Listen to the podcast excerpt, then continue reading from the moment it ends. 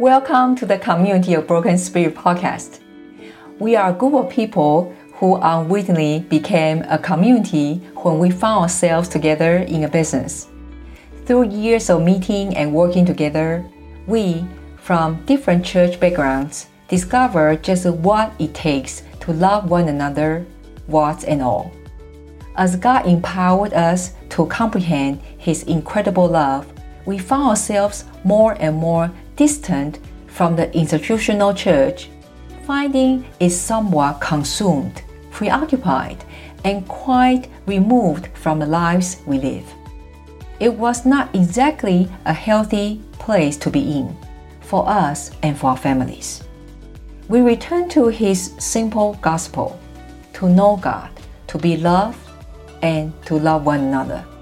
Perhaps this place may inspire some that us before who inadvertently found themselves without a life or church to desire after Him again. Each season, we will be sharing stories of our members, sharing the raw, unedited journey of how we came to find Christ and what our lives look like today. We hope by sharing our stories, we can inspire others to avoid the mistakes we made and encourage each other to keep going. Hi there, welcome to the podcast.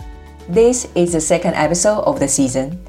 We'll bring you on a history lesson of the church and how it has developed over the years from the Israelites building a tabernacle to King Solomon building a magnificent temple to the modern day churches we are all familiar with. But unfortunately, not all, but many churches have become more like institutions, rigid, controlling, ceremonial, and unreal, lacking in joy and relevance, looking more like a cozy social club or an activity center for bored, grumpy, and gossiping senior citizens. So then, what kind of church does God want us to build or have? Find out in this episode. History of the Temple. The Lord took me back in time to when people tried to build God a house. Number one, the Tabernacle of Moses. The tabernacle was a mobile temple, a dwelling place for God, as the Israelites wandered in the wilderness after their exodus from Egypt for about 40 years. God's glory will fill the tabernacle like a cloud, and when it lifts and moves, the Israelites know it is time to pack and move with it. You can read it in the book of Exodus, chapter 40, verse 34 and to 38. The Ark of the Covenant was central to the tabernacle, as it was where God said he would meet and speak with Moses. The people donated all the materials and resources needed to build the tabernacle. In fact, the amount given was in excess of what was needed, and the excess was returned to them. So there was no debt when the temple was completed and no surplus building fund. It was a place to worship God with burnt offerings. Levites were chosen by God to take care of the tabernacle on a full-time basis. Levite priests offered prayers on behalf of all the people of Israel there. Next was the first temple, built in the year 957 before Christ. King David instituted round the clock worship with music and singing when he built God this magnificent temple in Jerusalem, often referred to as the first temple in 957 BC.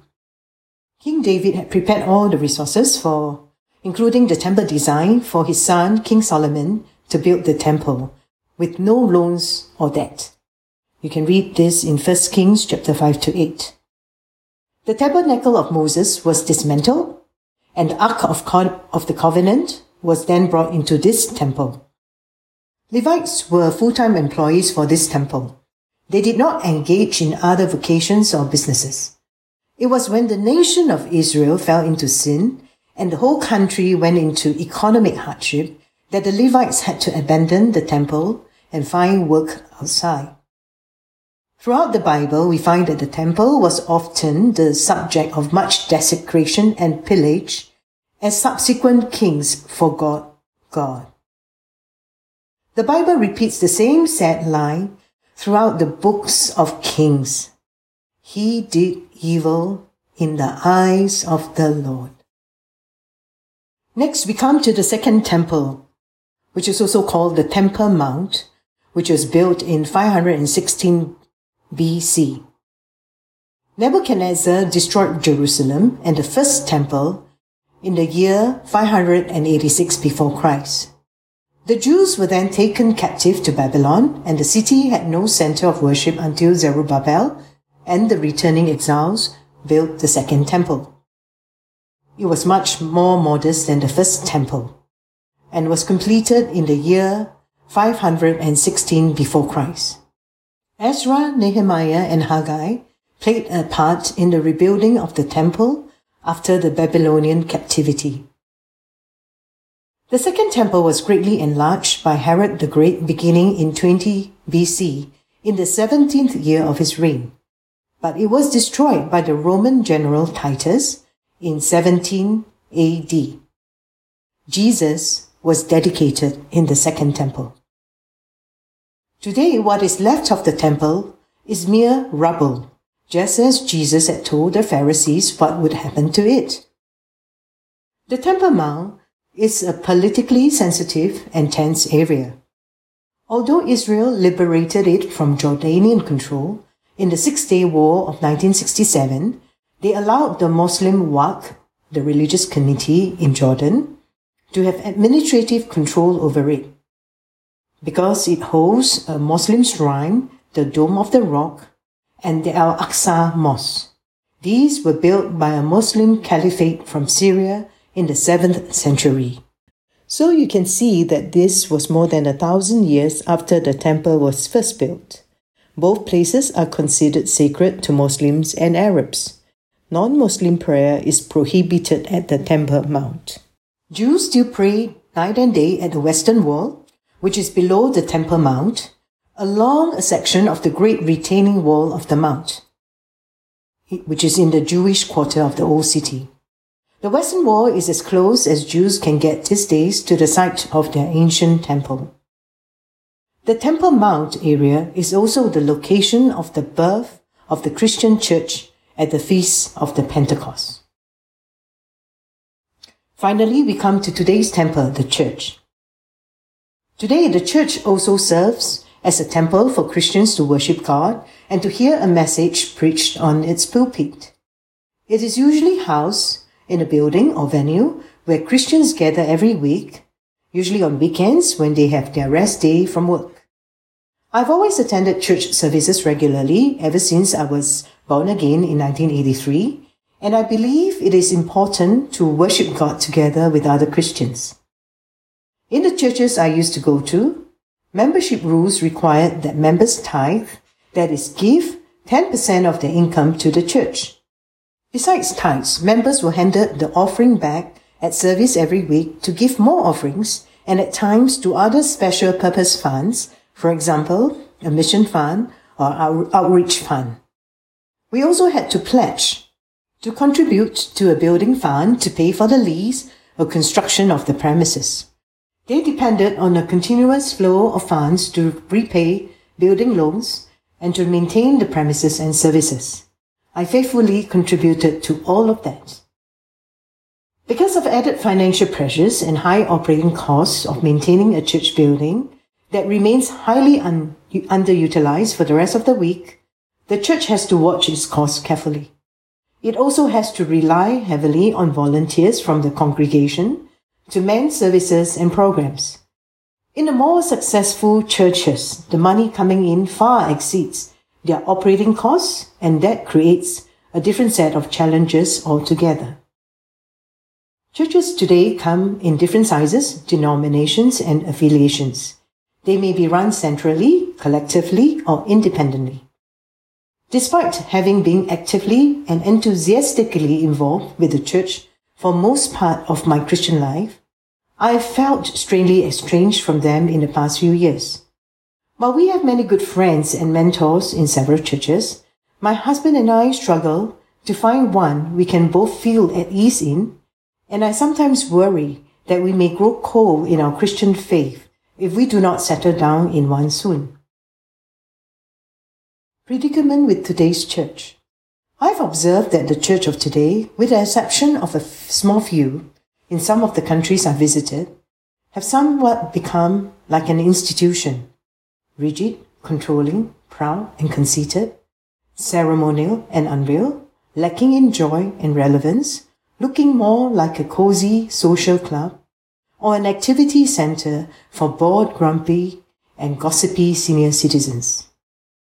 On the other hand, there are also the busy and flourishing ones, full of life and market appeal, where the program is spectacular and the speakers are cool, everything and everyone pumped up to entertain, dazzle, and impress, hoping to attract a huge fan base, promote book sales, and boost membership numbers. Not much different from a rock concert. Maybe I have not tried hard enough for I have yet to find a place of worship where the Holy Spirit in me and I can totally worship God and where God is the central and only focus. It was in this desperation that when I found favor from the management at our place of business to let me start a weekly worship meeting, my team members and I jumped into it with great enthusiasm, even though none of us are even close to being musically gifted or inclined. But maybe this is precisely what God had planned.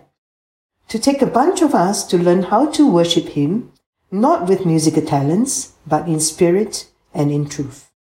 Much to our delight, He shows up at every meeting and taught us what is worship that He delights in.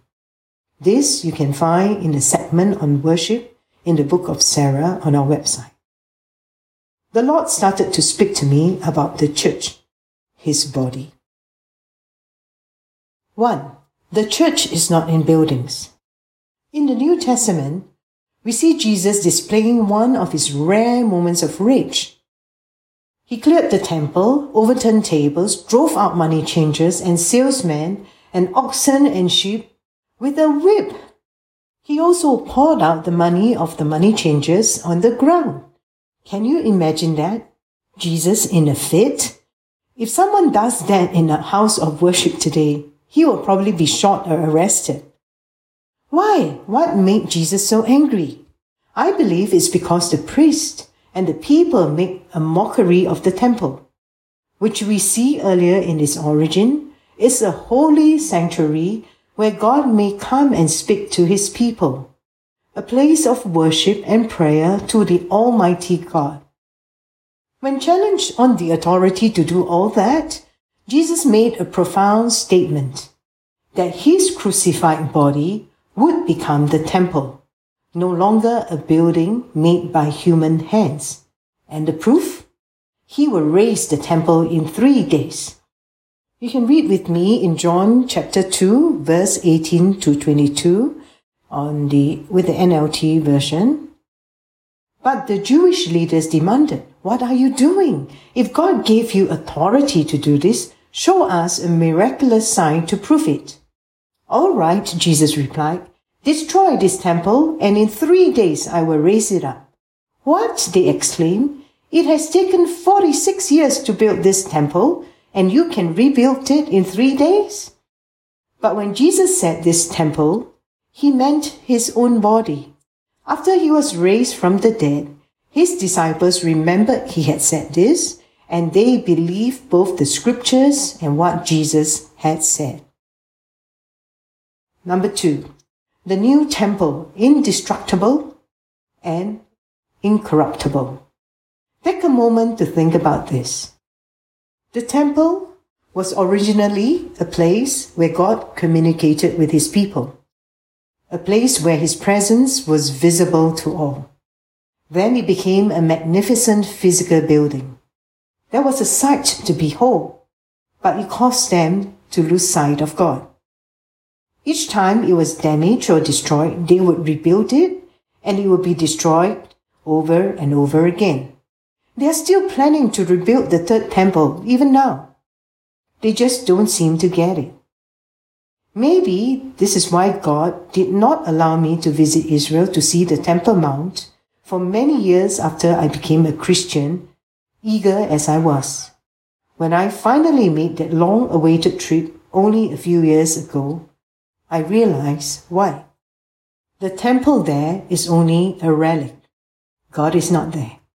In fact, I was rather disturbed by what I encountered there instead. But that would be another story to be told. I found that when people try to put God into a grand building, it somehow becomes the beginning of the end of their church, and the building eventually becomes a dead monument, good only for tourism. History has proven Jesus right. Buildings don't last. But the new temple, which is his resurrected body, because it's not made by human hands, it is indestructible and incorruptible. Number three, he is not impressed with magnificent buildings. Only people are. In Matthew chapter 24 verse 1 and 2, as Jesus departed from the temple, his disciples came up to him to show him the buildings of the temple. Jesus was hardly impressed. I suspect it's the same with the many of the churches today. Jesus is not impressed and he asks his disciples and us to see again that everything that is built out of vanity will ultimately be destroyed. Through the past decade, I've been led to visit many magnificent cathedrals throughout Europe, built by kings and queens, by famous architects, clad with jewels and beautiful art and sculptures. But alas, the Spirit of God is not there. Number four, the only temple where God desires to dwell in. Jesus went to save Saul, later renamed Paul. God loves irony, I think. Paul, who describes himself as a Pharisee of Pharisees, bent on getting rid of all Christians, was blinded so that he can be freed from the blinding pride of religiosity. Jesus proved himself to Paul and healed him so that he can see who God really is. That is not something or someone you can reduce to a mere set of rules, ideology, or tradition.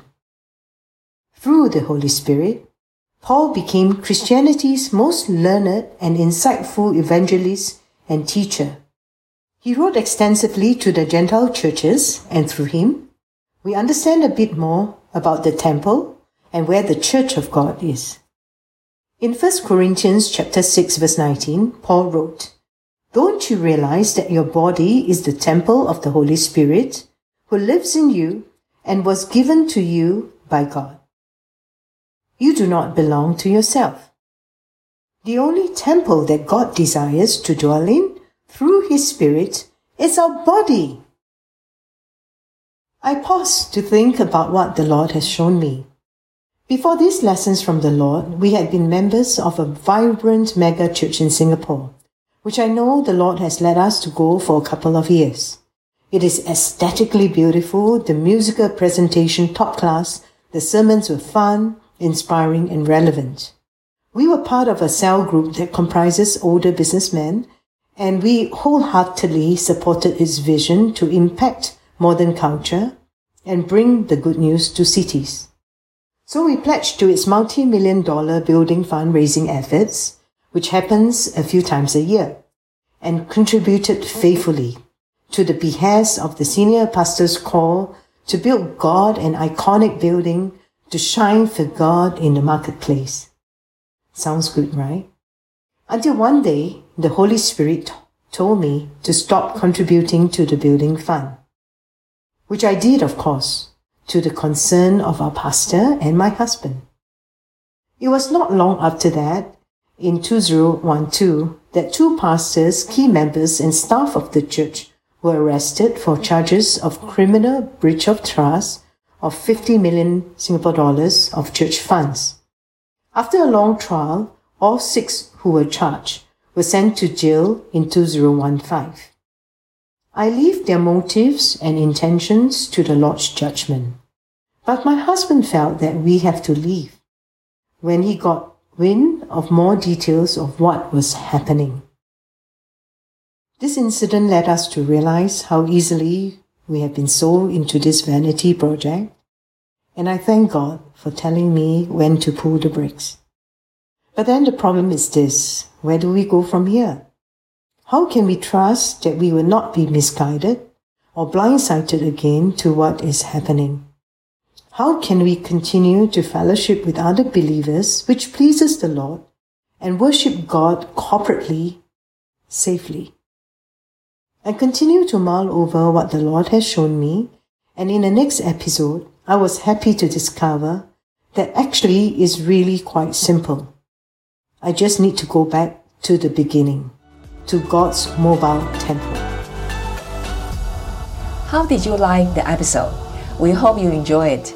In next week's episode, we will reveal what Sarah's Eureka moment was when she found out what the right church or community for us as fellow believers. Looking forward to seeing you in the next episode. Hi there! If you found that this episode resonates with you, or if you would like to share your story, please drop a review at Apple Podcast. It will serve a fresh dose of blessings to those of us who work so hard to produce the content of this podcast. By doing so, you will also help more people find this podcast.